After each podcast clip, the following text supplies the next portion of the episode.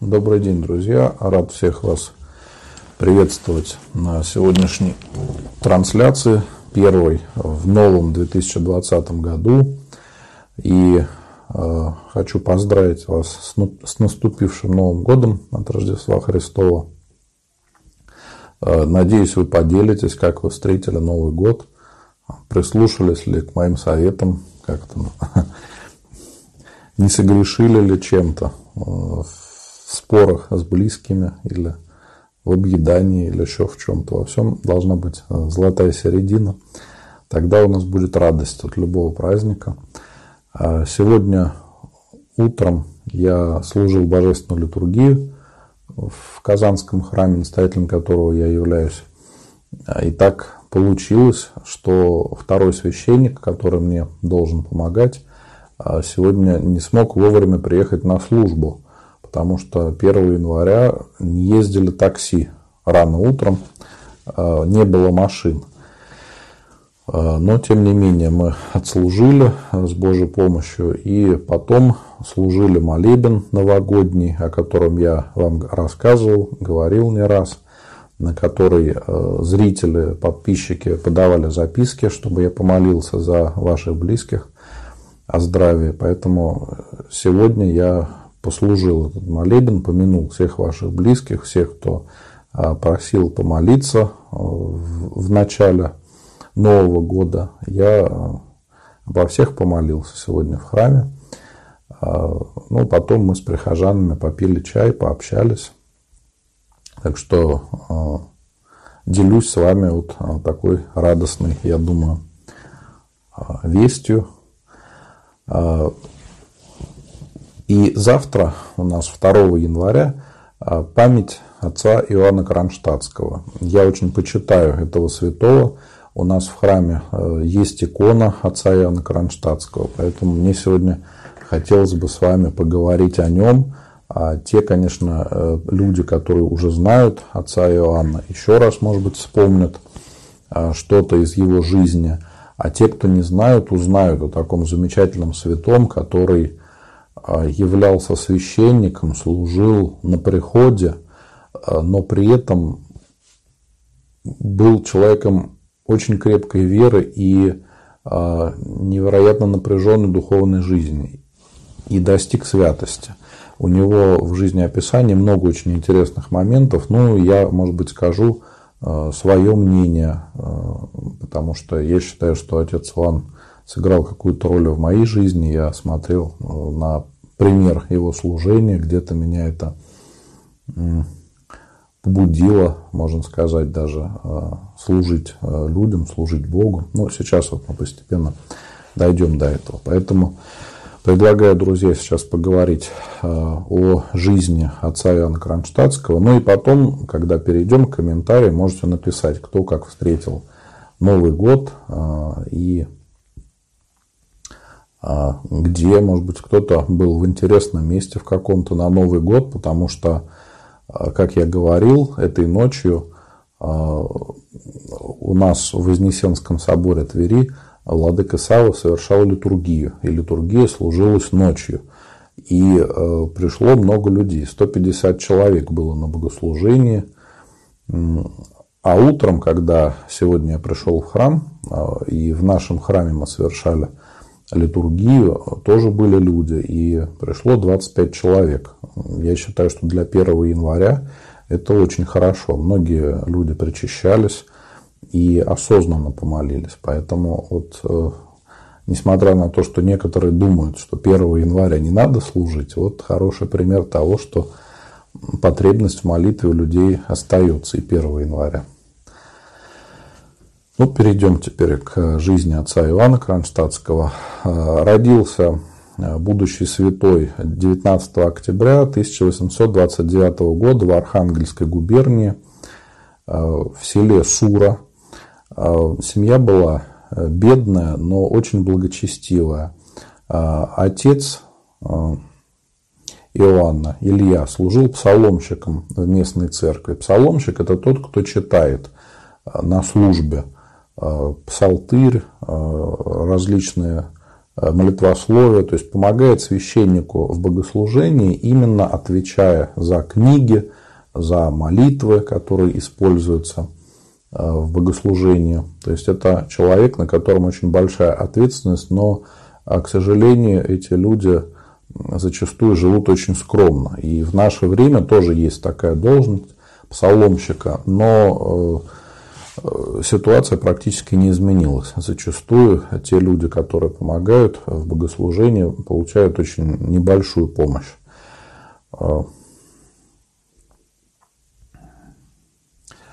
И отец, будущий отец Иван с детства был очень болезненным и слабым. Настолько, что родители даже переживали о его жизни и поторопились с крещением, чтобы скорее можно было молиться за него, чтобы у него был ангел-хранитель, данный при крещении, и церковь, чтобы молилась за него. Крестили его в честь преподобного Иоанна Рыльского. И после крещения он сразу стал поправляться, крепнуть и постепенно набирать силу. Еще в детстве известно такое чудо, когда однажды Иоанн маленький узрел ангела, который испугал ребенка. Но когда ангел увидел, что мальчик испугался, то он сказал, что он, его ангел-хранитель будет его оберегать до конца земных дней. А на шестом году жизни Иоанн стал учиться читать, но отец брал его в храм, чтобы знакомить сына с богослужением, с богослужебными книгами.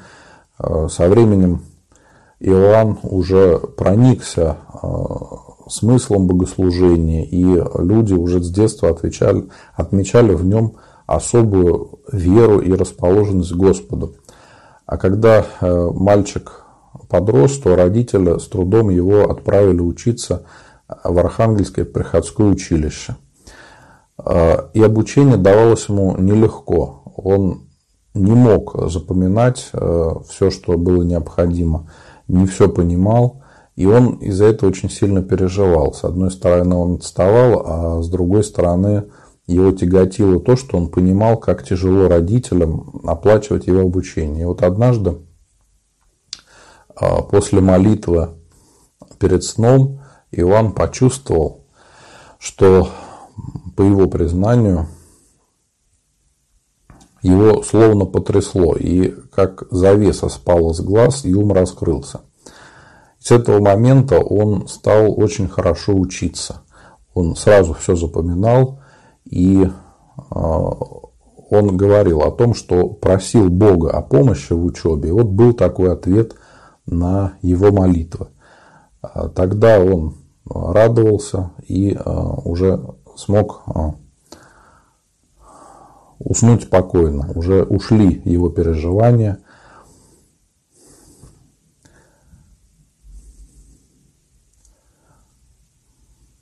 И поскольку учеба стала ему даваться очень хорошо, то закончил обучение он уже в числе лучших. А те ребята, которые учились лучше других, могли за счет церкви поступить, учиться дальше и в семинарию, и в академию. Так и получилось у отца Иоанна. Он поступил сначала в семинарию, а в тысяча восемьсот пятьдесят первом году поступил в духовную академию. И в период учебы в академии умер его отец. Семья оказалась в очень тяжелом положении. Он сам испытывал ответственность перед матерью и всячески пытался помочь. Поскольку он имел очень хороший почерк, то ему предложили работу писаря. Он отправлял деньги своей матери, очень радовался, что мог ее поддержать. Однажды во время, во время сна отец Иоанн увидел видение, что он священник и служит в соборе, в котором до этого никогда не был. Вскоре это видение исполнилось.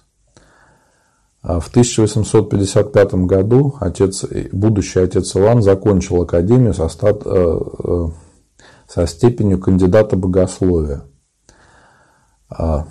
Так вот, в Инстаграм, вижу, спрашивают, какая тема эфира. Сегодня мы говорим про отца Иоанна Кронштадтского. Его память будет совершаться завтра, но так как церковный день у нас начинается с вечера, то уже сейчас мы можем поговорить об этом. И когда Иоанн связал себя узами брака с дочерью настоятеля Андреевского собора в Кронштадте, то отца Иоанна рукоположили в священники и назначили настоятелем этого собора. В то время существовала такая практика, что если священник мог найти для своей дочери кандидата, и он был готов к рукоположению, то человека этого возводили в сан священника, и он становился настоятелем этого храма. То есть существовала, можно сказать, такая практика, когда храм передавался по наследству, и в одном храме много поколений священнослужителей могло служить. И вот когда Иоанн посетил Андреевский собор, то он сразу вспомнил о видении, которое ему было, и он сразу узнал этот храм. И что очень, очень важно... Так, секундочку.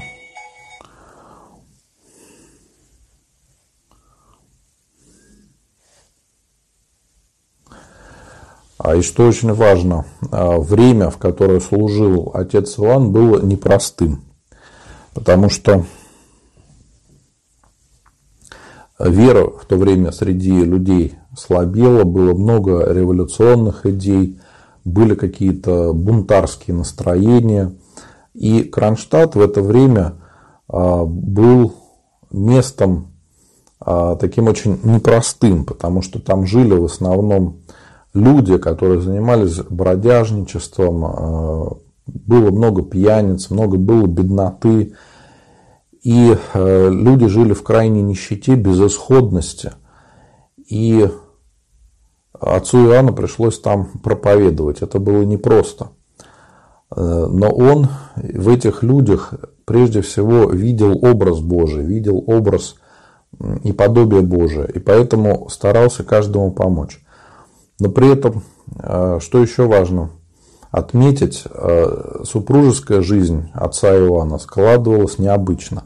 Он объявил жене о том, что между ними не будет супружеских отношений, они будут жить как брат и сестра.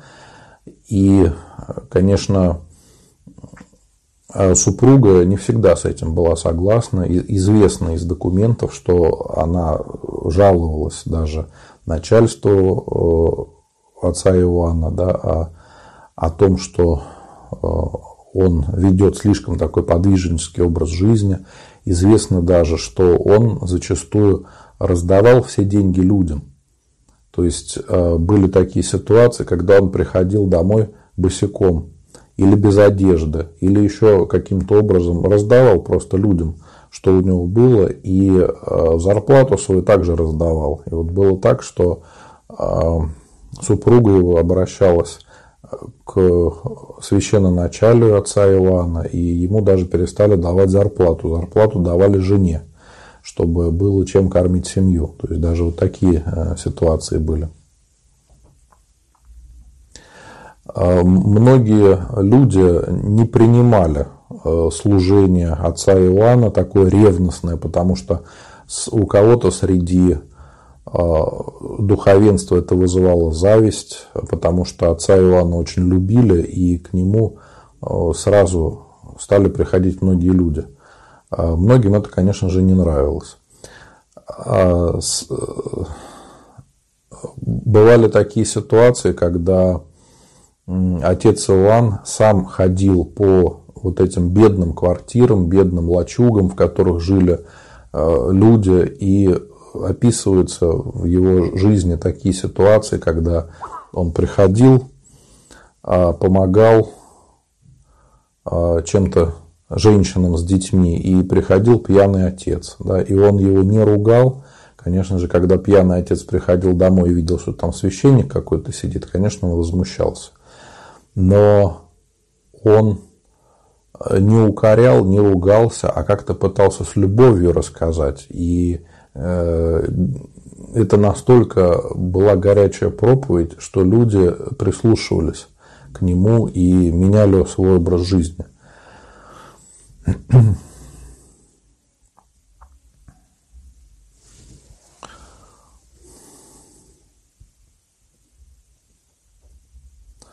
Даже через газеты зачастую над отцом Иоанном клеветали, обман, считали его каким-то там обманщиком, как-то издевались над ним. Ему много пришлось претерпеть вот таких поруганий, потому что он очень сильно отличался от других пастырей и вообще от образа верующего человека того времени.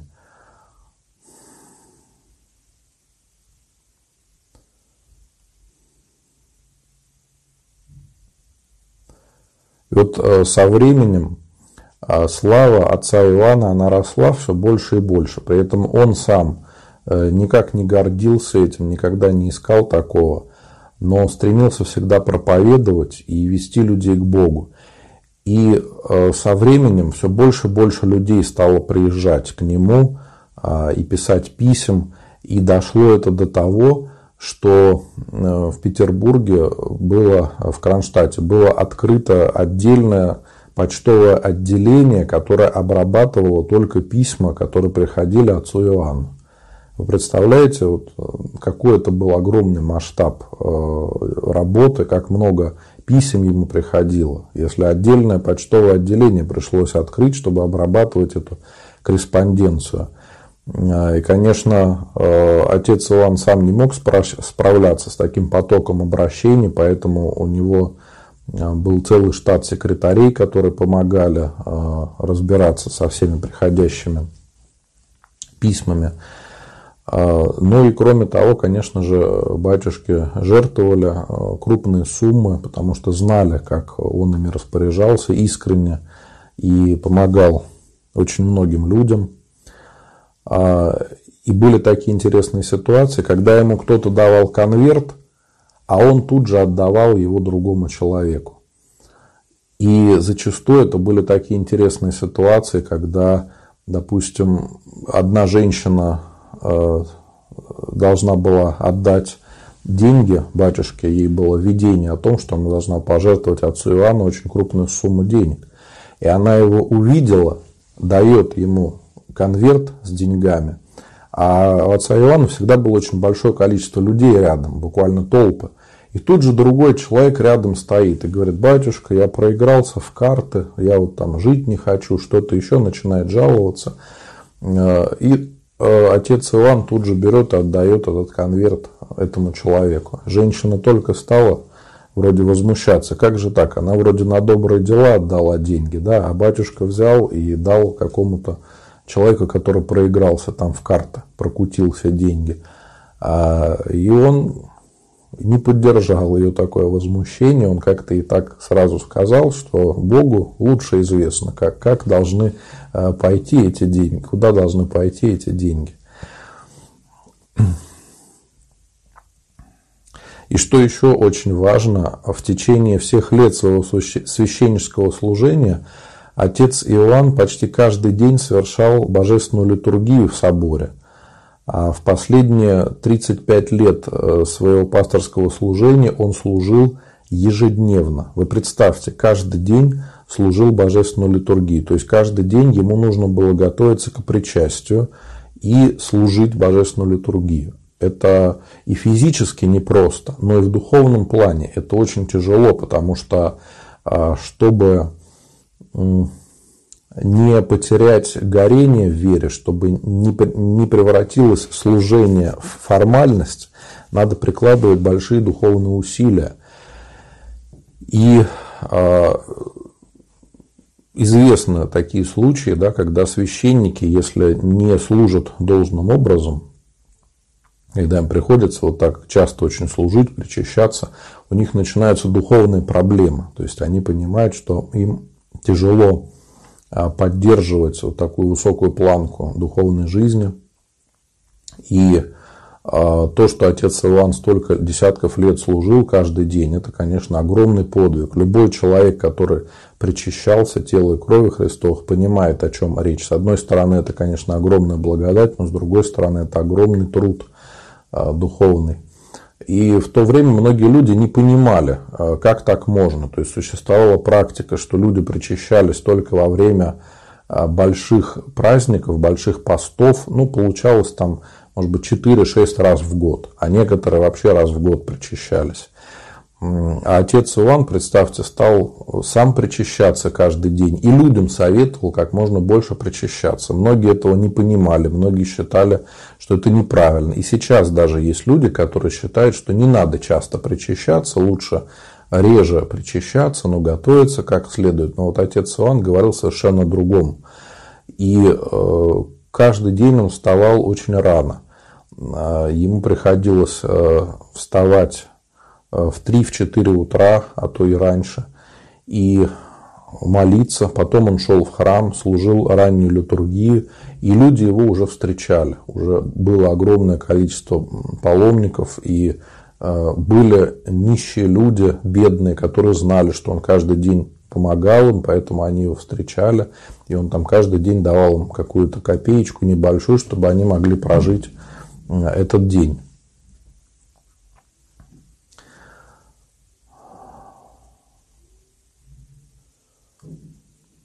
И что очень важно, поскольку приходило огромное количество людей на богослужение отца Иоанна, по историческим оценкам Андреевский собор, в котором служил отец Иоанн, вмещал в себя около пяти-семи тысяч человек.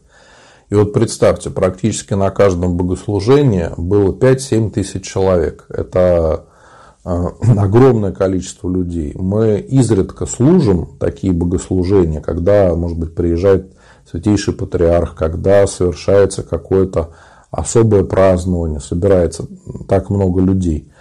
А, а тут практически каждый день был полный храм, и а, исповедь зачастую проводилась общая, потому что не было возможности исповедовать каждого человека. Поэтому исповедовали сразу всех.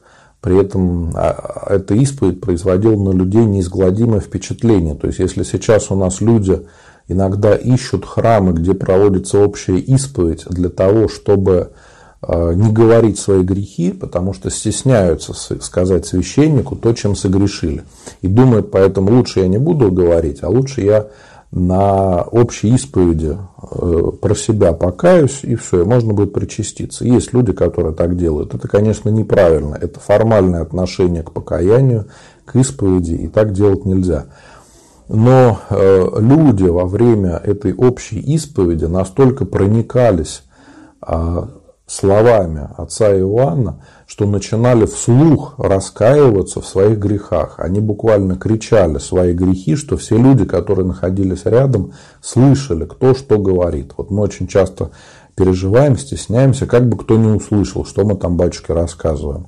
А отец Иоанн настолько горячую проповедь говорил, что она касалась людей, и они раскаивались. Представьте, семь-пять-семь тысяч человек, полный храм, там не протолкнуться.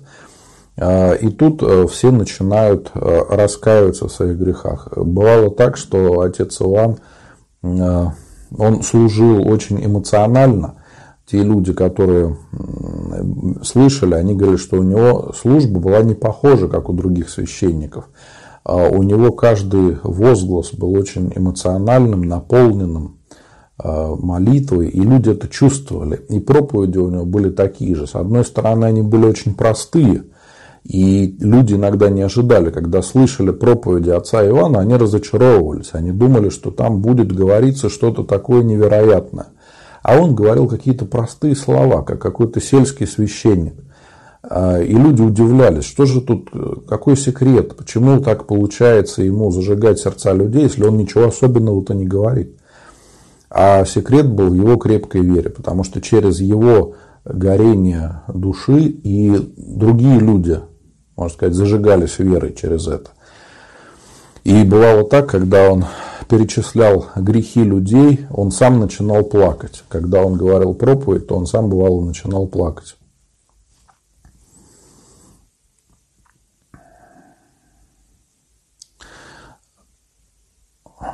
Через семнадцать лет пасторского служения отец Иоанн организовал в Кронштадте особое учреждение – Дом трудолюбия. Он обратился к народу с просьбой помочь осуществить это богоугодное дело совместными усилиями. В газетах опубликовали это обращение. И представьте, отклик был очень искренним. двадцать третьего августа тысяча восемьсот восемьдесят первого года была закладка здания осуществлена, а уже двенадцатого октября тысяча восемьсот восемьдесят второго года осуществилось открытие.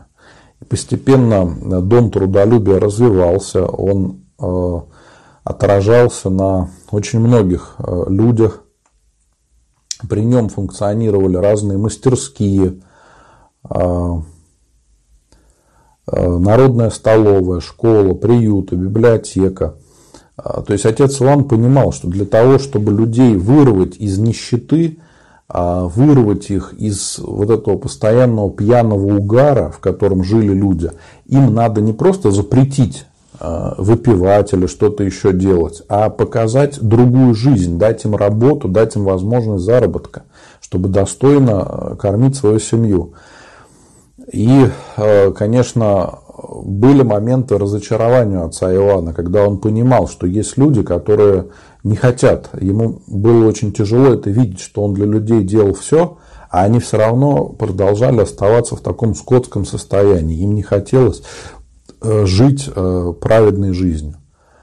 Это его очень сильно тяготило, он очень сильно переживал. Откуда вот мы знаем так много из жизнеописания отца Иоанна? Дело в том, что он написал книгу «Моя жизнь во Христе». Фактически это дневники отца Иоанна. Каждый день он вел дневник, в котором рассказывал о своей жизни, что он делал. И сейчас мы можем это почитать. Сейчас, конечно, многие из его дневников очень сильно редактируются, то есть пытаются показать отца Иоанна даже лучше, чем он был на самом деле. Поэтому какие-то вещи, где он проявляется как простой человек, их убирают. Там он потому что писал и о проблемах со здоровьем, у него были проблемы с пищеварением, были какие-то конфликты с другими людьми, потому что он отстаивал свою православную точку зрения, и поэтому он не боялся обличать людей, которых он считал неправославными. У него не было страха ни перед кем. И вот многие эти вещи стараются убрать, оставить только какие-то моменты чудес, молитвы, но мы из-за этого не так понимаем образ отца Иоанна. Также важно сказать, что отец Иоанн сыграл очень большую роль в открытии женских скитов, монастырей. При его участии была основана женская обитель в его родном селе Сура, также монастырь на Карповке, на Карповке в Санкт-Петербурге. Многие монастыри он поддерживал, способствовал их расширению, служил в монастырских храмах.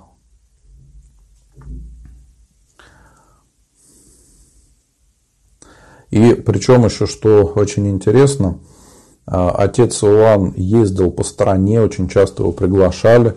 Он ездил по разным городам, встречался с людьми. И многие отмечали особенную целительную силу его молитв за больных. Его дар был от Бога. И невозможно было, конечно, это скрыть, поэтому все больше и больше людей обращались к нему за помощью. И очень важно, что отец Иоанн общался с простыми людьми. То есть было много таких историй, когда он утром служил литургию, как мы уже слышали, рано утром, и потом шел по городу, встречался с людьми. То есть где-то кого-то надо было пособоровать, где-то кого-то причастить, где-то, может быть, даже крестить. То есть он общался с простыми людьми, как совсем простой священник. Это было удивительно. Иногда он с утра до вечера ездил по всему городу, вот, встречаясь с людьми. Это огромный труд. Вы представьте, у него не было в привычном понимании отпусков, выходных. Он каждый день служил Богу. Представьте, как это непросто. И тут надо понимать, что только благодать Божия позволила ему это сделать. Потому что человеческими силами невозможно было бы служить столько десятков лет настолько активно, вот в таком напряжении. Только с Божьей помощью это было возможно. Действительно, его вера очень сильно укрепляла отца Иоанна. Надо понимать, что когда отец Иоанн куда-то приезжал, то десятки тысяч людей, если узнавали об этом, то ждали его появления, его встречали как, можно сказать, как царя, потому что встреч... приходило огромное количество людей. Когда он ехал на карете, то люди чуть ли не бросались под колеса для того, чтобы остановилась карета, чтобы им пообщаться с отцом, отцом Иоанном. И когда отец Иоанн путешествовал на пароходе, то верующие бежали за пароходом по берегу, чтобы подольше его видеть, да, и просили его благословения. При этом надо понимать, что у отца Иоанна были очень состоятельные почитатели, не только простые люди, но и люди, имеющие огромные возможности. Поэтому отцу Иоанну дарили очень много всего. И пароходы, когда он путешествовал в Москву, его часто приглашали в Москву, то он путешествовал в отдельном вагоне. И встречали его зачастую как какого-то губернатора или архиерея, то есть человека очень высокого уровня. И, наверное, если бы сейчас мы увидели отца Иоанна, то кто-то бы, наверное, стал возмущаться. Вот как сейчас у нас говорят, да, попы на мерседесах. А вот, наверное, про отца Иоанна тоже бы люди возмущались, потому что он, если путешествовал, то на отдельном пароходе, если куда-то ехал, то в отдельном вагоне. Это как сейчас, наверное, на частном самолете он бы передвигался. И э, там на какой-то особой машине очень дорогой. Но для него это все не играло никакой роли. Ему было неудобно отказывать людям, поскольку они ему хотели помочь, он не отказывал им. Причем известно, что у него были очень дорогие рясы. Э, то есть облачения, в которых он служил, они были очень дорогие, потому что люди как-то хотели отблагодарить э, батюшку и понимали, что вот что они могут сделать. Они пытались ему как-то выразить свое уважение, свою благодарность за помощь. И известно, что последние годы жизни, конечно, отец Иоанн сильно болел. Был такой случай, когда его пригласили осветить квартиру или пособоровать кого-то, ну, на какую-то требу в городе. Он передвигался без охраны. И он вызвал кучера и отправился на квартиру. Причем зачастую никто не знал, с кем он договаривался, где он должен был встречаться. И вот когда он пришел на квартиру, то какие-то люди его очень сильно избили. И потом уже отца Иоанна нашли искалеченным. И после этого здоровье не очень сильно сдало. Он, конечно, этих людей простил, молился за них, но, тем не менее, вот с этих пор у него начались проблемы со здоровьем. Он уже был человеком немолодым. И его мучили сильные боли, которые иногда утихали только во время служения божественной литургии. Время смерти своей отец Иоанн знал заранее, поэтому успел подготовиться к этому. десятого декабря тысяча девятьсот восьмого года отец Иоанн совершил свою последнюю литургию. И в этот период своей жизни, последний, когда он уже не мог служить в храме, он каждый день причащался дома. То есть приходил священник, который его причащал. И двадцатого декабря, это по старому стилю, тысяча девятьсот восьмого года в семь часов утра отец Иоанн отошел ко Господу у себя дома, мирно, причастившись. И, конечно, сейчас можем немного поговорить о том, что осталось после смерти отца Иоанна, потому что он оставил огромное наследие. Как я сказал, самое главное из его трудов – это книга «Моя жизнь во Христе», это дневники отца Иоанна, там много-много томов, и Там мы можем видеть, как человек постепенно становился святым, потому что он вел эти дневники с молодого возраста и до самой смерти практически. И поэтому мы видим, как он постепенно духовно возрастает, как он меняется, какие у него были переживания. И очень много говорится в его книгах о молитве, о искреннем покаянии, о причастии. И мы можем понять, как он верил, какой смысл он вкладывал в слова, которые для нас, может быть, привычны. Поэтому, если будет у кого-то возможность почитать эту книгу, то я вам очень советую. Я знаю священников, которые несколько раз перечитывали вот эту книгу «Моя жизнь во Христе».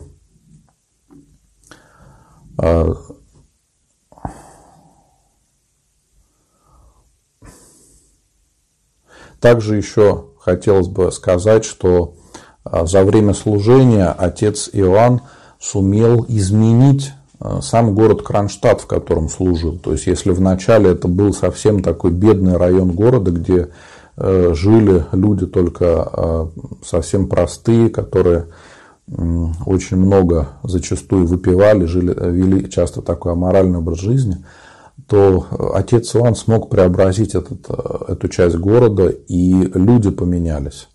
Поменялись люди, поменялся их образ жизни, и многое изменилось. Отец Иоанн многое предсказывал. Он, конечно, не афишировал свой дар пророчества, но он говорил о том, что церковь ждут очень большие испытания. Кроме того, он обличал многих людей своего времени за их противление церкви, за их ереси какие-то, причем делал это публично, не боялся. Если мы почитаем его дневники, то мы увидим, что, допустим, про Льва Толстого он очень категорично писал и иногда даже какие-то нехорошие слова употреблял в его отношении. Конечно, не матные, но такие очень унизительные. Мы можем понять, что он неравнодушно к этому относился. Кроме того, мы можем увидеть, что он переживал такие же состояния, иногда гнева, обиды. Даже в последние годы своей жизни в дневниках он пишет о том, что вот сегодня кухарка там какой-то пирог не доготовила, он невкусный получился, и он на нее, так скажем, сорвался, сделал ей замечание, он в этом раскаивается. Или когда с кучером ехал, кто-то там под колеса чуть не бросился, он тоже осудил этого человека. То есть, вот интересно почитать именно о духовной жизни отца Иоанна, и мы понимаем, что человек это был простой. Да, он был святым, но это такой же человек, как и мы с вами, поэтому он переживал все те же эмоции, как и мы с вами. Но у него была крепкая вера и искреннее покаяние. Самое главное его желание было служить Богу, и он это сделал. И оказал огромное влияние на, можно сказать, на всю Россию, потому что было так, что о нем знали по всей России. Многие люди держали у себя портреты отца Иоанна, потому что его проповеди распространялись как книги в газетах в разных, и люди по всей России знали. Даже существовала такая секта иониток. Это особые почитательницы отца Иоанна, женщины очень экзальтированные. И он, конечно, всегда их сторонился, ни в коем случае он их не поощрял. Но они доходили до такого абсурда, они думали, что отец Иоанн – это второе пришествие Христа. И всячески осложняли ему жизнь. Он очень от них пострадал, потому что думали, что это отец Иоанн их, так скажем, поощряет. Хотя, наоборот, он говорил о невозможности такого отношения к человеку. Были даже такие ситуации, когда на службе они хотели укусить отца Иоанна, чтобы, так скажем, испив его крови, причаститься. Представляете, какой абсурд. То есть, даже такие проблемы были. Были люди, которые, конечно, пользовались славой отца Иоанна. Известно, что были люди, которые якобы там, по благословению отца Иоанна собирали деньги на какие-то монастыри, на какие-то храмы. Вот сейчас у нас бывают такие ситуации, когда есть известные священнослужители, почитаемые какие-то и старцы, и священники, и вот якобы по их благословению, якобы от их имени собираются какие-то средства. Так же было и во времена отца Иоанна, когда по Руси ходили разные нищие, там, калеки, и говорили, что вот батюшка их благословил собирать деньги на какой-то монастырь или на какой-то храм. С этим, конечно, боролись, но такого много очень было. И надо понимать, что служение отца Иоанна, оно было непростым. Конечно, оно было очень благодатным, но сложным. И вот мы часть лишь с вами рассмотрели вещей, которые можем почерпнуть из его жизнеописания. Конечно, не все я рассказал, но я думаю, этого достаточно. Если кто-то захочет еще узнать о жизни отца Иоанна, то можно будет почитать его, кни... его книгу, его жизнеописание более подробно. Есть хорошая книжка, я читал, называется «Отец Иоанн Кронштадтский глазами самовидцев», то есть тех, кто видел его сам. И там воспоминания тех людей, которые сами встречались с отцом Иоанном, видели его при жизни, общались с ним и говорили, что он был очень простым человеком. При этом он иногда мог выпить вина за обедом. И больше, конечно, любил рыбу какую-то. Да? Мясо ел он, но не очень много. Поэтому, когда мы видим его как человека, то для нас, я думаю, это может очень помочь укрепиться в вере. Мы понимаем, что святые это тоже были люди. Но главное отличие от нас это то, что у них была крепкая вера и решимость в борьбе с грехом. Не было никакого страха. И еще что очень важно, отец Иоанн всегда говорил о причастии. Вот мы многие вещи можем у него почерпнуть, когда он много посвятил своих текстов именно важности причастия. Он говорил о том, что человек без Христа не может жить, а если мы не причащаемся, то мы без Христа. И поэтому он считал, что чем чаще мы будем причащаться, тем лучше. И многим, многим людям это советовал. Много еще можно, конечно, говорить о таком замечательном пасторе, но я надеюсь, если кто-то знал, может быть, сегодня что-то интересное, новое для себя узнал, а кто не знал об этом святом, то вот можете поподробнее узнать о нем. Молятся ему очень часто о вразумлении, каком-то, чтобы, вот как с учебы у людей, если не получается, чтобы Господь открыл разум, чтобы человек мог учиться. Ну, теперь, друзья, давайте мы перейдем к вопросу. Может быть, кто-то из вас расскажет, как вы сами молились, может быть, отцу Иоанну, и какие у вас, может быть, есть из жизни истории интересные.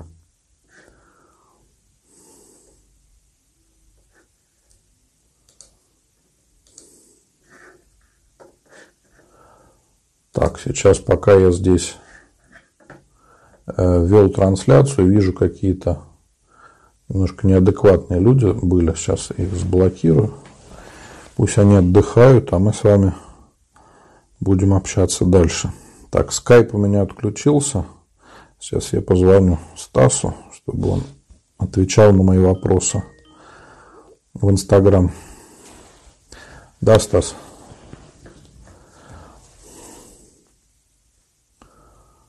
Стас, вы здесь? Да, да, да. Хорошо, а то не ответил.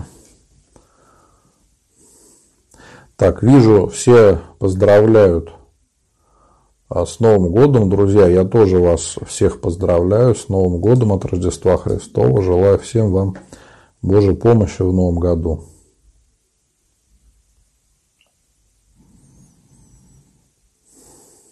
В Инстаграме пишут. Отец Иоанн – великий угодник Божий. Я по УЗИ должна была родить девочку. Три раза показала УЗИ. Пошла рожать с иконкой отца Иоанна. Врачи и я были удивлены, но родился мальчик. Назвали Иоанном. Ну, велик Господь во своих святых. Замечательно, спаси Господи. Так, вот вижу, опять все пишут много...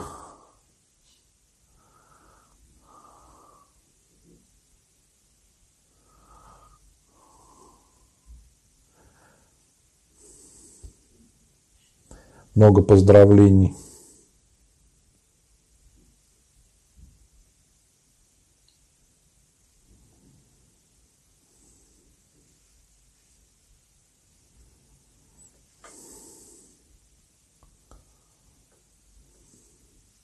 Спрашивают, скажите, пожалуйста, почему я начинаю плакать, когда читаю Евангелие?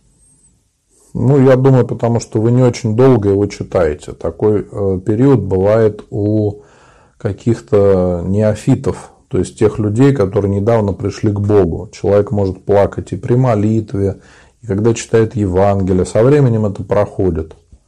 Так что не обращайте на это внимания. Но советую вам в этом исповедоваться и молиться, чтобы это прошло, чтобы вы могли спокойно... спокойно молиться.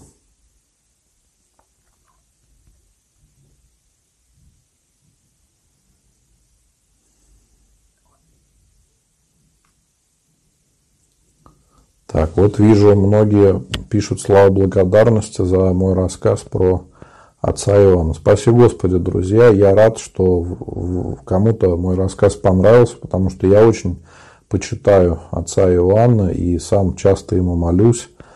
Вот так получилось. Я очень рад. У нас в храме есть икона отца Иоанна Кронштадтского. Поэтому всегда, когда прихожу в храм, я молюсь батюшке Иоанну. Ну и поскольку я сам священник, то, конечно, я молюсь отцу Иоанну, чтобы он помогал мне в пасторском служении. Иногда, когда не знаю, как поступить, или когда какая-то ситуация очень тяжелая, то я прошу отца Иоанна о помощи. Именно как пастыря. И э, когда эта помощь приходит, я, конечно, всегда его благодарю.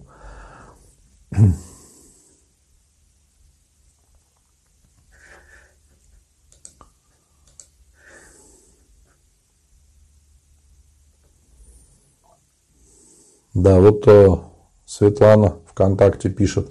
Почти весь прошлый год читала «Моя жизнь во Христе» как Евангелие, по несколько стихов, в кавычках, в день. Очень вдохновляет. Наталья, хороший вопрос. Как правильно читать молитву по соглашению? Молитва по соглашению – это когда несколько человек договариваются и молятся о чем-то одном. Иногда в одно время, но это не обязательно. Смотрите, какой здесь очень важный момент. Если люди собираются о чем-то молиться, то в первую очередь они должны понимать, о чем они молятся, чтобы не было вреда. Поэтому желательно посоветоваться со священником, попросить благословения священника на такую молитву. Кроме того, молиться должны те люди, которые друг друга знают. Это могут быть родственники, знакомые. Бывают такие ситуации, когда что-то очень серьезное происходит в жизни, особо люди хотят помолиться, и, допустим, родственники договариваются помолиться о решении какого-то вопроса или о помощи Божией, или об исцелении, еще о чем-то. Та форма, которая есть сейчас, когда молятся некоторые люди, которые даже друг друга не знают, то есть через интернет говорят, давайте мы будем молиться по соглашению, отправляйте там записки по соглашению. И опасно, что при этом могут молиться люди, которые вообще не крещенные, не верующие даже, может быть, даже как вот был такой Владимир Головин, который делал вот эту вот молитву по соглашению, да, он говорил, что с ними сатанисты молятся, с ними мусульмане молятся. И по православным канонам человеку нельзя молиться с иноверцами. А если мы молимся с ними, то мы согрешаем. И вот всегда, когда речь идет о такой соборной молитве по соглашению, когда люди друг друга не знают, то у меня всегда возникает вопрос, а зачем это делать? Лучше молиться с теми людьми, которых мы знаем, и понимать, о чем, о чем мы будем молиться. Потому что ведь каждый может о своем молиться. Вот когда я служил на острове, мы, служи, мы молились в храме, собирались, читали Акафист Богородицы и читали молитву по соглашению. Мы с прихожанами молились о строительстве храма. Да, мы молились несколько лет, так сугубо можно сказать, несколько раз в неделю, но тем не менее храм строится. Правда, когда я оттуда уехал, но тем не менее храм сейчас там строится. Это ответ на молитвы, то, о чем просили люди. И поэтому, если мы с искренней верой обращаемся к Господу, то ответ на молитву всегда бывает. Может быть, не такой, как мы хотим. То есть даже мы, когда на острове молились о строительстве храма, конечно же, люди хотели, чтобы храм был построен, чтобы я там остался, чтобы я был там настоятель. Но видите, так получилось, что мне пришлось оттуда уехать, но тем не менее храм там а, строится.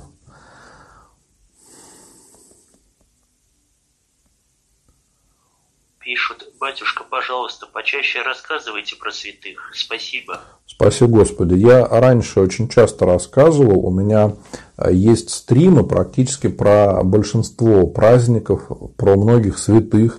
Поэтому советую, найдите мой YouTube-канал «Позитивный батюшка». И там можете посмотреть. У меня очень много видео. У меня есть ответы на разные вопросы о духовной жизни. И много трансляций на тему святых и праздников. Поищите и увидите там. Также, друзья, хочу сказать, что у нас седьмого января будет большой праздник Рождества Христова, поэтому уже можно будет подавать записки на праздничную службу рождественскую, которая пройдет в нашем храме. Кот Мурзик пишет: а почему надо исповедоваться, если человек плачет при чтении Евангелия? Ведь мы грехи свои исповедуем. Это грех получается? Это может быть искушением. То есть иногда такой плач, он говорит о том, что у человека неправильное духовное состояние. Также некоторые люди, когда приходят исповедоваться, они иногда прямо заливаются слезами. Это зачастую говорит о таком внутреннем, может быть, самолюбовании, что ли. То есть это так не состояние прелести, конечно, но это неправильное духовное состояние. Поэтому лучше в этом исповедоваться. Хуже точно не будет. Если это искушение, то оно должно пройти. Наталья: если дома исповедуешься о помыслах, пришедших во время дня за вечерним правилом, нужно ли исповедоваться в этом в храме на исповеди? Да, можно исповедоваться, конечно.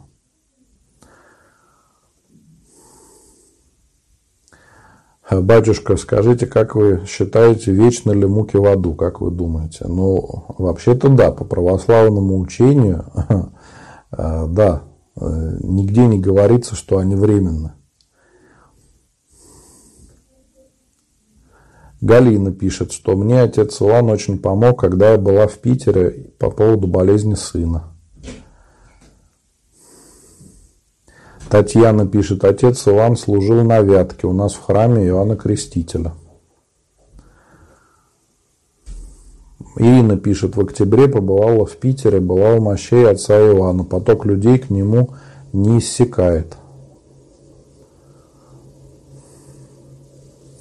Немножко вот странный вопрос задают. Батюшка, а душа действительно бессмертна? Ну, почему вы в этом сомневаетесь? Конечно, душа, она имеет свое начало, да, то есть когда человек рождается, считается, что уже в момент зачатия появляется душа у человека, это уже человек. Нигде не говорится, что душа может умереть в какой-то момент. Вот Екатерина пишет: молилась отцу Иоанну в очень сложной ситуации, и все разрешилось наилучшим образом меньше, чем через месяц. Михаил спрашивает: можно ли поменять имя паспортное? Да, можно, конечно. Имя при крещении поменять вы не сможете уже, а которое, так сказать, ваше гражданское имя, если хотите, да, можно поменять.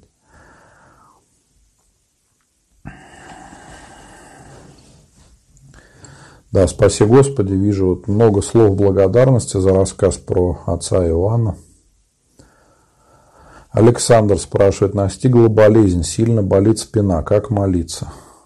Ну, молиться вы можете, вот сегодня мы отца Иоанна вспоминаем, можете отцу Иоанну помолиться, можете Богородице, Господу, кому хотите. Но кроме молитвы надо обязательно обращаться к врачу, то есть, может быть, даже важнее помолиться, чтобы найти хорошего врача, который бы вам помог. Потому что неизвестно, в чем там у вас проблема, но запускать нельзя никакую болезнь, потому что Некоторые болезни можно предотвратить, если начать их лечить раньше. Если мы запустим это, то потом уже может быть гораздо хуже. Спрашивают: батюшка, как преодолеть страх перед операцией? Не могу справиться. Зачастую такой страх бывает из-за маловерия. Но вы помните, что через врачей тоже Господь может вам помогать. Причем не обязательно эти врачи будут верующие.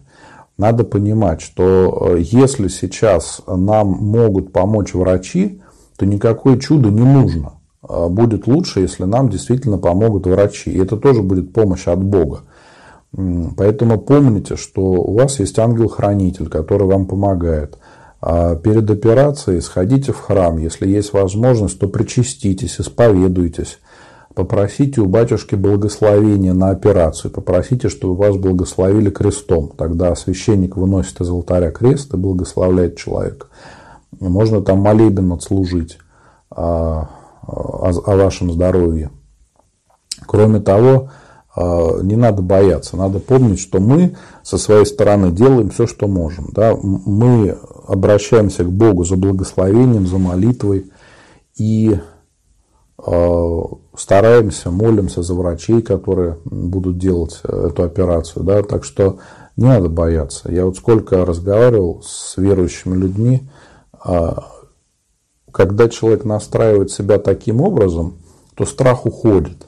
То есть страх у нас из-за чего? Из-за того, что мы думаем, что мы сами должны решать все свои проблемы, все вот у нас должно быть само собой. Нет, не обязательно. Мы обращаемся к Богу, и Господь нам помогает. Мы сами очень слабые. За ошибка, когда человек думает, что он что-то там может решить в своей жизни. Надо понимать, что не от нас многое зависит в жизни. Многое зависит от Бога. И поэтому нам надо обращаться к Господу за помощью, и все будет хорошо. Не надо ничего бояться.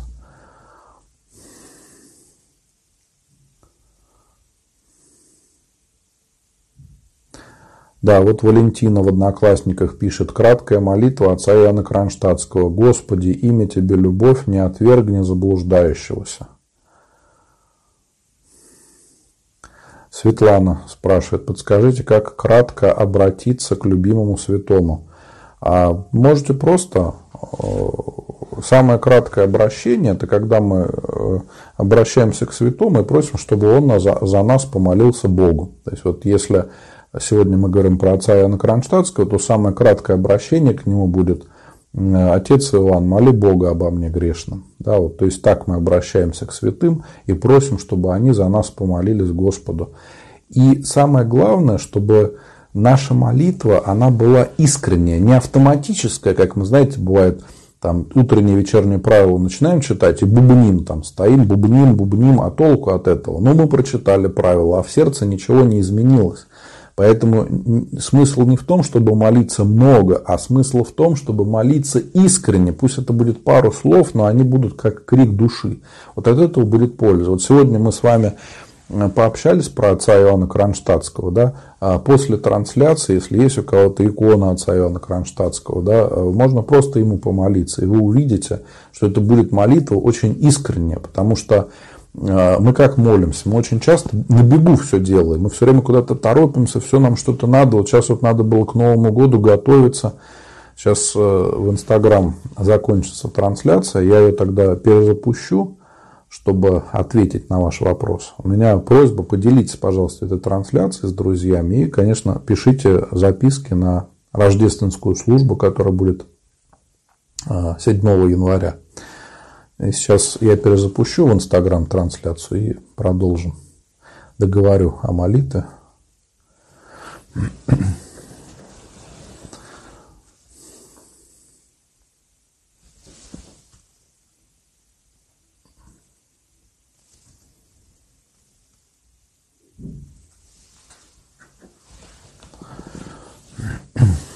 Так, в Инстаграм я перезапустил трансляцию, сейчас зрители подключатся. Друзья, кстати, хочу всем посоветовать, подписывайтесь на мой Инстаграм. Стас, отправьте, пожалуйста, ссылку на мой Инстаграм во все соцсети.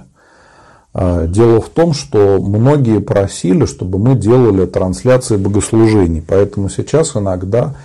я делаю трансляции богослужений именно в Инстаграме. Почему? Потому что это гораздо проще технически делать в Инстаграм трансляцию, чем сразу во много соцсетей.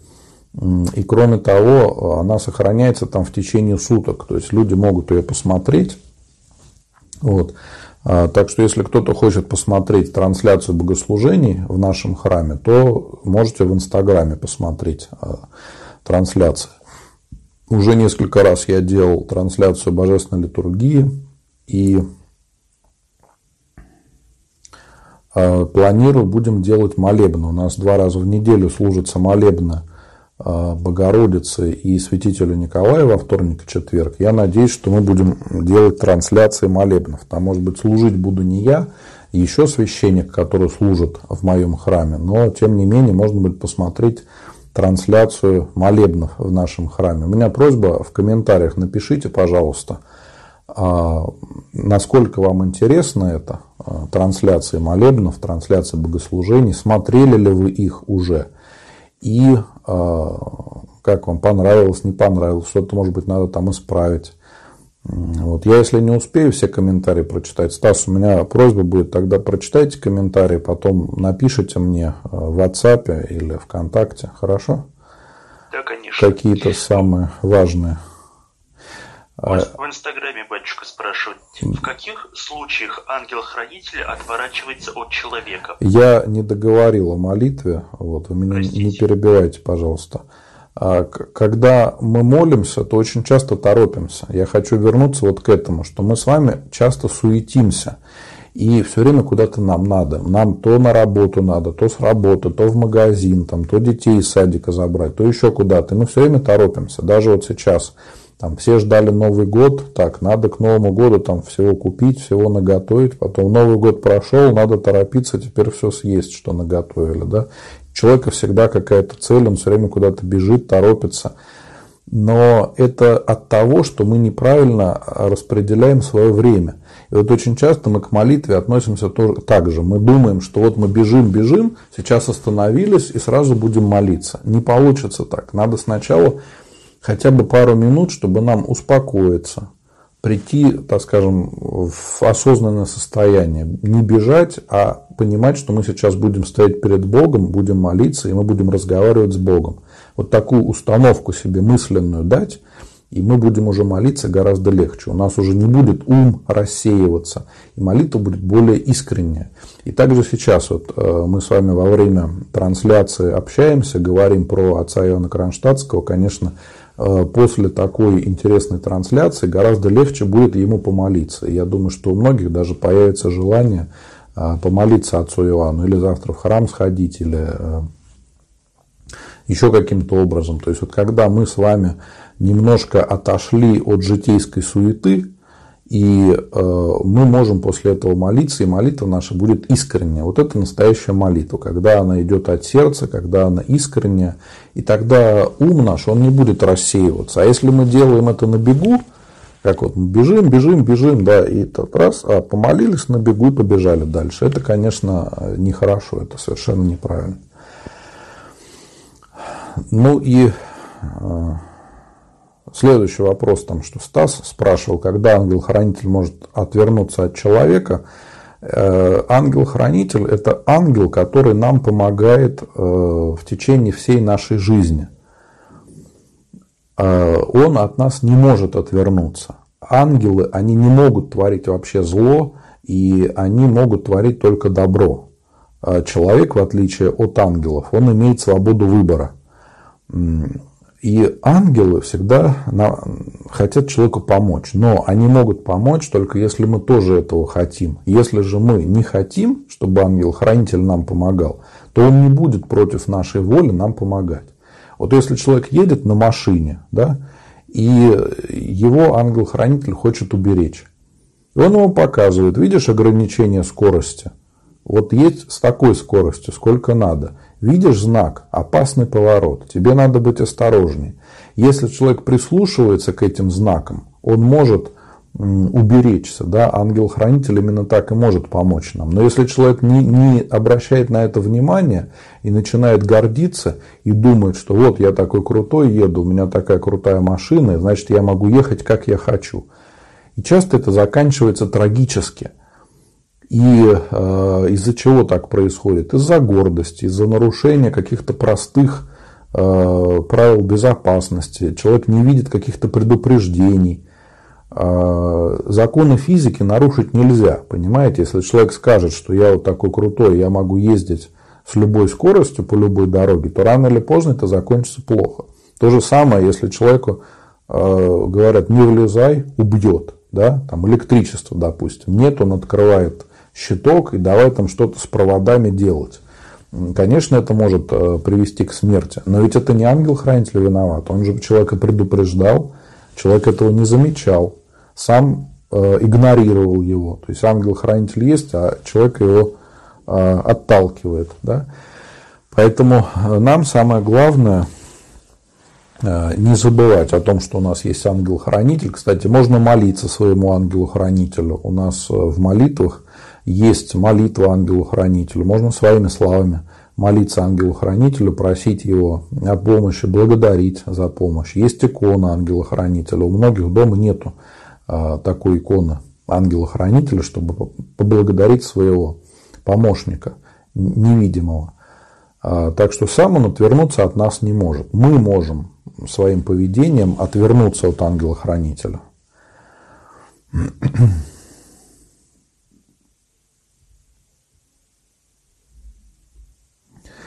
А вот Ирина пишет: спасибо за помощь, отец Антоний, прочитав ваше сообщение, спокойно пошла в больницу, прошла томографию, даже не испугалась в этот раз. Но Ирина Сергеевна, помоги вам Господь.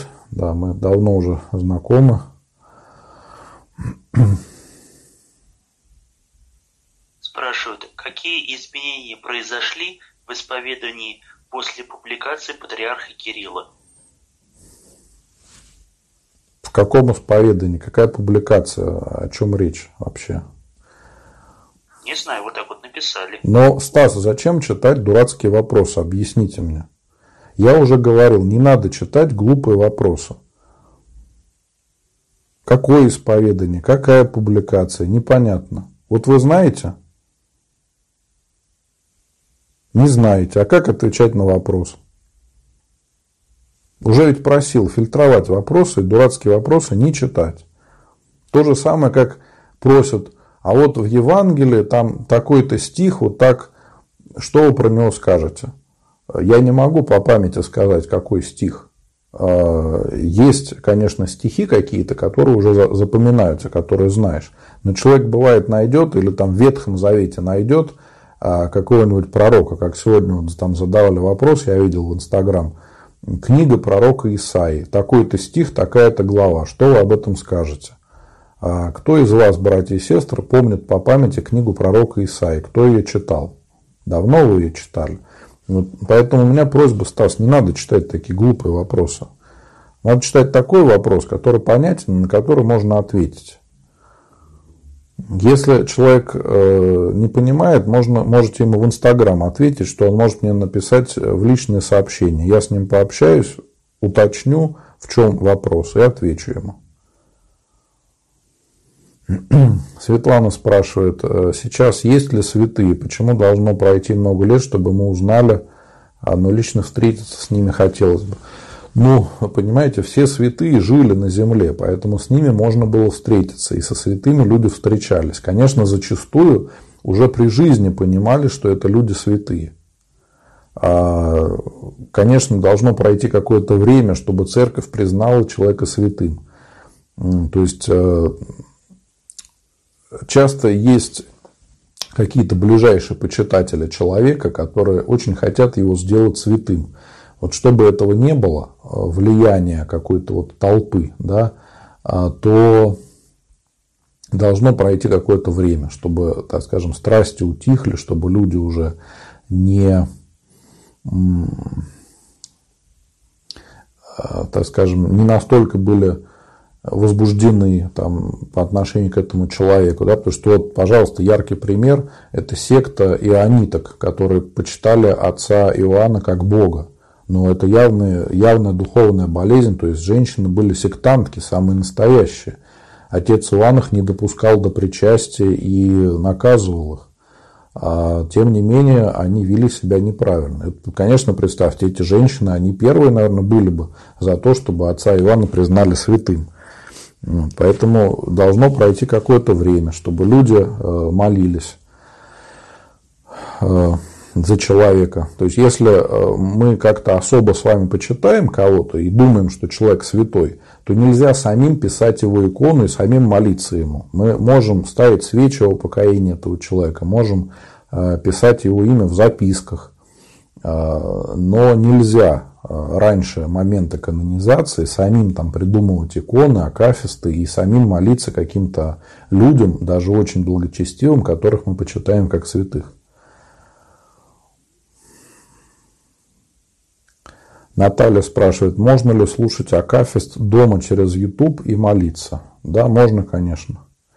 Иногда это даже полезно, потому что мы очень часто читаем с ошибками, а если мы слышим чтение какого-то профессионального чтеца, то зачастую там и дикция хорошая, и речь поставленная, и поэтому мы можем услышать, где у нас ошибки при чтении.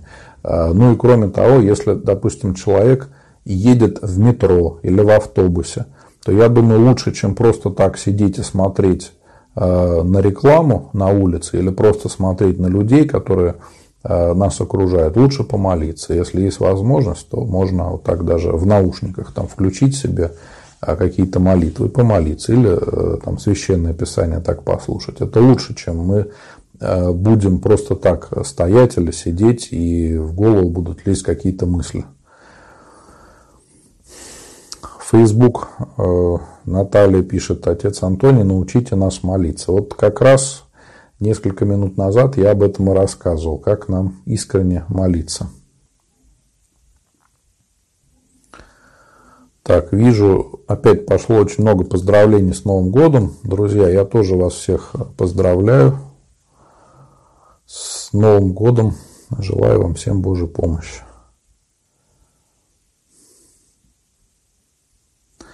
Наталья пишет, сноха протестантка, все время говорит, давай помолимся вместе. Я отказываюсь, она обижается, как быть? Но вы объясните, что православным нельзя молиться с иноверцами, для вас это будет являться грехом. Поэтому, если она хочет, чтобы вы молились, то ей надо принять православие, и вы сможете вместе молиться. Вот и все, и не надо тут обижаться. Как тут, на что можно обижаться? Татьяна пишет, жаль, я не слышала вас, ваш рассказ.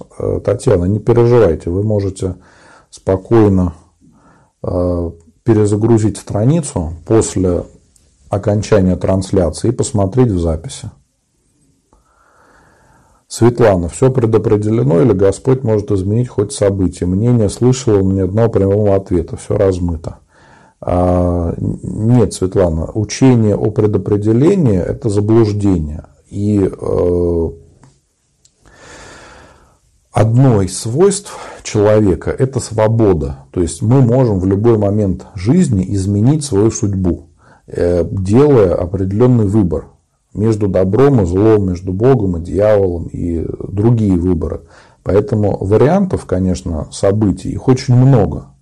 И для Бога нету будущего, прошлого, и Он все знает. Но при этом дает возможность нам действовать так, как мы хотим. Но если мы обращаемся к Богу за помощью, чтобы Он нам помог, то Он может нам помочь. Допустим, если мы... То есть, и грех, и добродетель – это результат волевого действия. То есть, невозможно согрешить случайно или нечаянно. Человек делает выбор, ему грешить или нет, делать доброе дело или нет. То есть, это результат нашего волевого действия. Поэтому также и в жизни мы всегда выбираем, как нам поступить.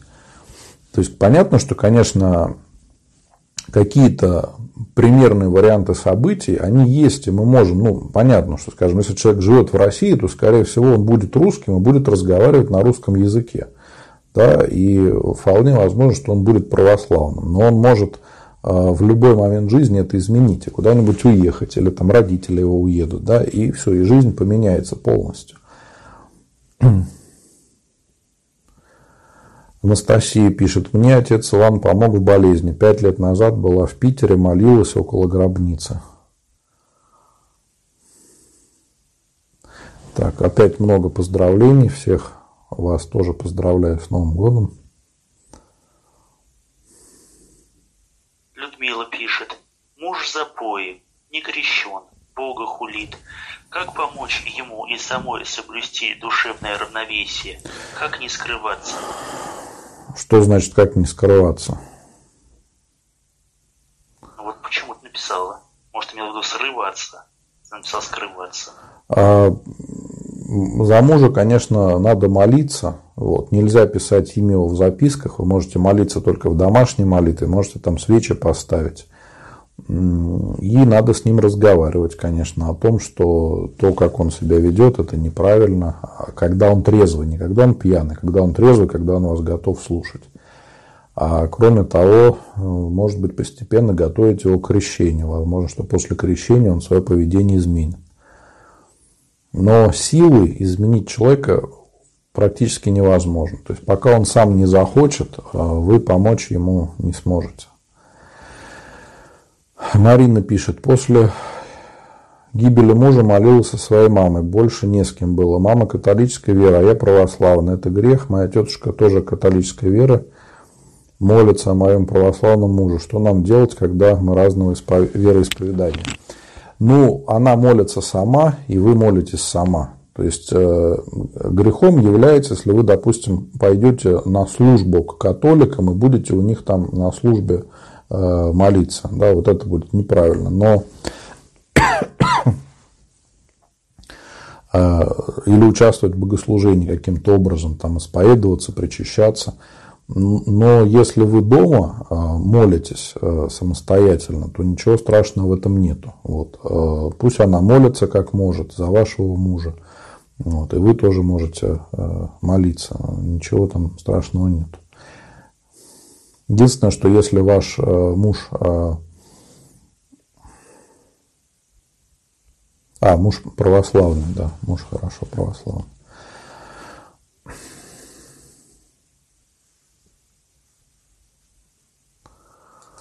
Макс спрашивает: кому можно молиться на дальнюю дорогу? Ангелу-хранителю, конечно же.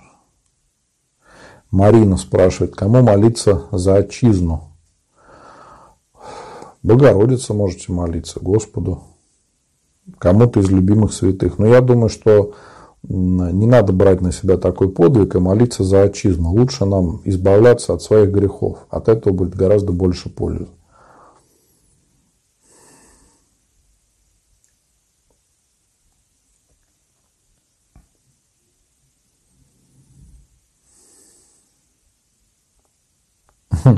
Ирина спрашивает: как вы оправдываете то, что отец Иоанн Кронштадтский был членом Союза Русского народа? А, ну, я сейчас э, не помню точно, но насколько э, память мне не изменяет, это общественная организация была такая. Отец Иоанн, он никогда не скрывал, что он является монархистом, консерватором, он за самодержавие, за э, Русь. И он этого никогда не скрывал. Поэтому неудивительно, что его приглашали в различные общества для того, чтобы сохранить страну и как-то сохранить русский народ. Потому что люди прекрасно понимали, к чему все это идет. И люди задолго до революции понимали, что она будет. Поэтому неудивительно, что отца Ивана пригласили в подобную организацию. И тут оправдывать нечего. Он не занимался никакой политической деятельностью. Но это позволяло, так скажем, решать некоторые вопросы.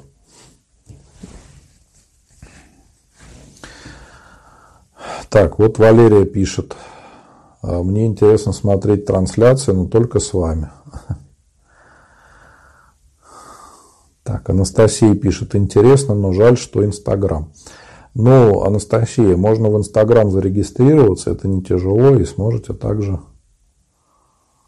смотреть.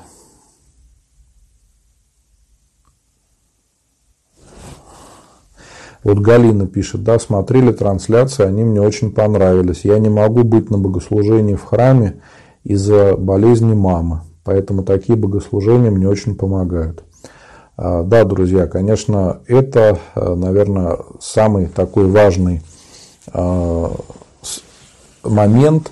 Мне иногда люди пишут: зачем делать трансляции? Да, конечно, когда мы люди здоровые и храм находится рядом с нами, мы можем посетить богослужение, мы не понимаем того, что в мире много людей, которые в силу разных причин не могут прийти в храм и не могут помолиться. Это могут быть и инвалиды, которые ограничены в передвижении, это могут быть люди, которым приходится ухаживать за близкими, или даже находиться там с маленькими детьми. Зачастую люди могут жить где-то за границей, и у них до храма сотни, а иногда и тысячи километров. И бывают, люди пишут такие истории, когда в силу каких-то причин пришлось покинуть Россию и переехать куда-то за границу, и храмов очень мало.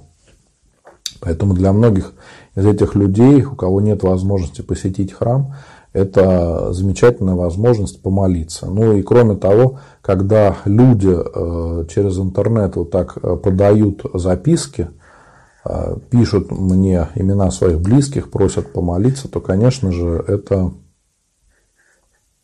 Конечно же, это очень многим помогает, когда люди знают, что батюшка, которого люди видели в интернете, молится, видит, как идет служба, знает, что на этой службе молятся за их близких, то люди, даже несмотря на расстояние, тоже могут молиться таким образом. Спаси Господи, вот Ярослав пишет, что мы смотрим всей семьей вас. Спаси Господи, Ярослав. Да, друзья, кстати, действительно, часто мне пишут люди о том, что мои стримы начинают смотреть всей семьей. То есть раньше люди смотрели сериалы, а сейчас уже ждут, чтобы посмотреть, что я там расскажу. И бывают, вопросы задают. Кто-то там, допустим, женщина, которая ходит в храм, начинает смотреть трансляции, а потом уже и близкие присоединяются, вместе смотрят и говорят: задай такой вопрос, спроси вот это. И, конечно, многие люди через это приходят в храм. Потом уже осознанно причащаются, осознанно исповедуются. И слава Богу. То есть это такая форма миссионерской деятельности современной. Ярослав пишет ВКонтакте: набор в клан в танке онлайн. Ярослав, ты немножко ошибся, поэтому я тебя заблокирую, дорогой. Вот, всего нового, всего тебе доброго, с Новым годом. Играй, Он уже заблокирован, игра, играй в танки, только не у нас. Да. Спасибо, Господи, Стас, за помощь. Да, сегодня столько было, ну, и до сих пор продолжает идти. Бывает, первого января же, что удивляться. Вот Наталья хороший вопрос спрашивает.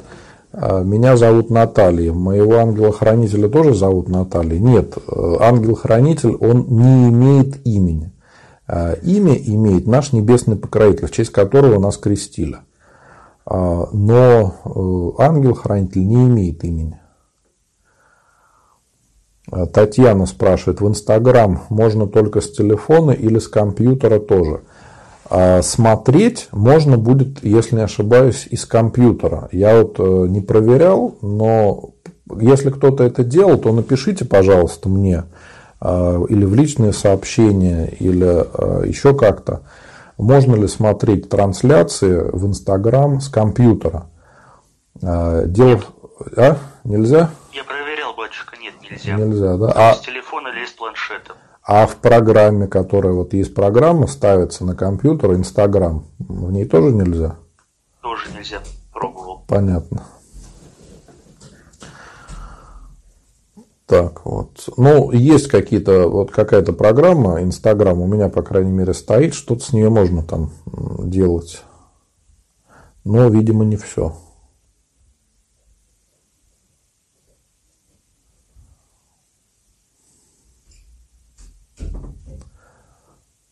Так, вот Ольга спрашивает ВКонтакте, как подготовиться к исповеди. Стас, отправьте, пожалуйста, ссылочку, как подготовиться к исповеди. Я уже много раз об этом говорил. Но сейчас я просто хочу посмотреть, может, есть какие-то я еще... Уже, я уже ответил, батюшка, ей. Замечательно, спасибо. Так, Мария пишет. Будьте добры, объясните, какой грех прощается после покаяния, а какой нет. После покаяния может быть прощен любой грех, если человек искренне в нем покается.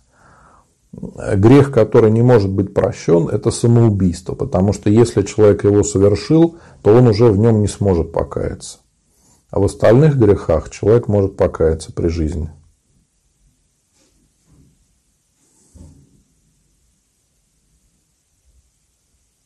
Марина спрашивает, если Отечеству грозит опасность, мы должны ждать общего призыва или можно участвовать в помощи уже сами сейчас? А как вы сейчас хотите сами участвовать? Что, а какая опасность грозит? Вы партизаном хотите стать или что? Непонятно. Если что-то будет, то запишитесь добровольцем. Но пока у нас такой угрозы нету, насколько я знаю.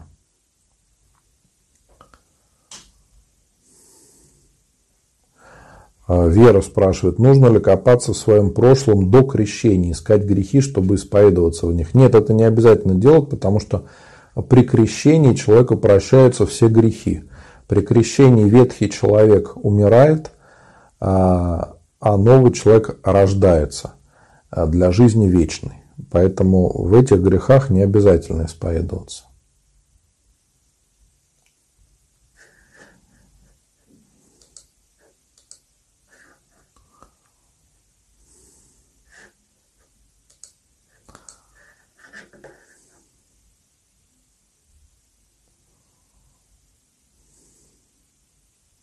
Да, вот тоже Александру отвечает, он про спину спрашивал. Тоже вот Светлана пишет в Ютубе, обязательно покажитесь врачу-неврологу, больная спина требует врачебной помощи. Помогай вам Господь. Да, действительно, надо не только молиться, но и не отвергать лечение естественное. То есть это и помощь врачей, и лекарства, которые прописывают. Да, спасибо, Господи, друзья. Вот тут одни пошли поздравления с Новым годом и слова благодарности. Я тоже вас всех благодарю за уделенное время. Сегодня такой, мне кажется, душевный стрим получился хороший. Ну, как, как сам отец Иоанн был такой человек очень душевный. Многие через него укреплялись в вере. Я думаю, что и беседа о его жизни, она получилась такой же, что кому-то это может укрепить, поможет укрепиться в вере. Михаил спрашивает, если православный зайдет в костел во время мессы, но не будет молиться, это не грех? Нет, это не грех. Виктория, подскажите, пожалуйста, в записочке нужно писать Виктория или Ника? Если вас крестили с именем Ника, то надо писать Ника. Насколько я помню, Виктория нет такого имени.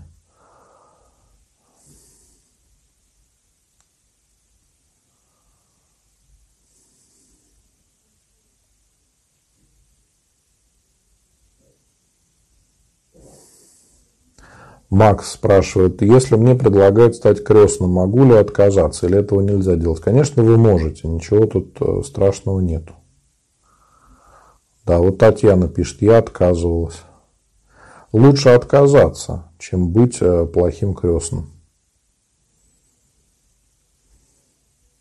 Так, ну мы дошли до последних вопросов. Я вроде бы даже сегодня ничего не пропустил. Вот, я всех, друзья, еще раз хочу поздравить с Новым годом от Рождества Христова, поблагодарить всех вас за прошедший год, который мы провели с вами вместе, познакомились со многими, общались и молились вместе, и делились какими-то советами, помощью, еще чем-то. Я, я рад, что мы провели это время с вами вместе. Для меня этот год прошлый был очень хорошим. Жизнь моя очень сильно изменилась в лучшую сторону, и во многом это благодаря вашей помощи, друзья, помощи подписчиков, потому что ваша молитва за меня грешно очень помогала, и где-то советы какие-то. У меня появилось очень много знакомых, с кем я общаюсь периодически через интернет. И, конечно, та помощь, которую вы оказываете мне, когда просите помолиться, она очень важна для моей семьи, для моего храма. Я от души вас всех благодарю за любую помощь, которую вы оказываете мне, моей семье, моему храму. И опять же хочу сказать, что у нас следующий большой праздник будет – это Рождество Христово. У нас весь январь посвящен праздникам во имя Господа. Это и Рождество Христово, и обрезание Господне, и крещение Господне. Весь январь посвящен Христу. И поэтому один из самых больших праздников православных скоро будет Рождество Христово, седьмого января. Можно написать записки о здравии, упокоении ваших близких, я помолюсь. Очень часто люди сейчас спрашивают, как писать записки. Просто можно найти мою группу в соцсетях, и в ВКонтакте, и в Одноклассниках, и в Facebook, и мой профиль в Инстаграм «Позитивный батюшка», или мой личный профиль «Антон Русакевич». И можете мне в личные сообщения прислать имена ваших близких через запятую, за кого помолиться. Это люди должны быть обязательно православные. Если мы пишем имена о упокоении, то это должны быть люди, которые умерли своей смертью или не по своей воле.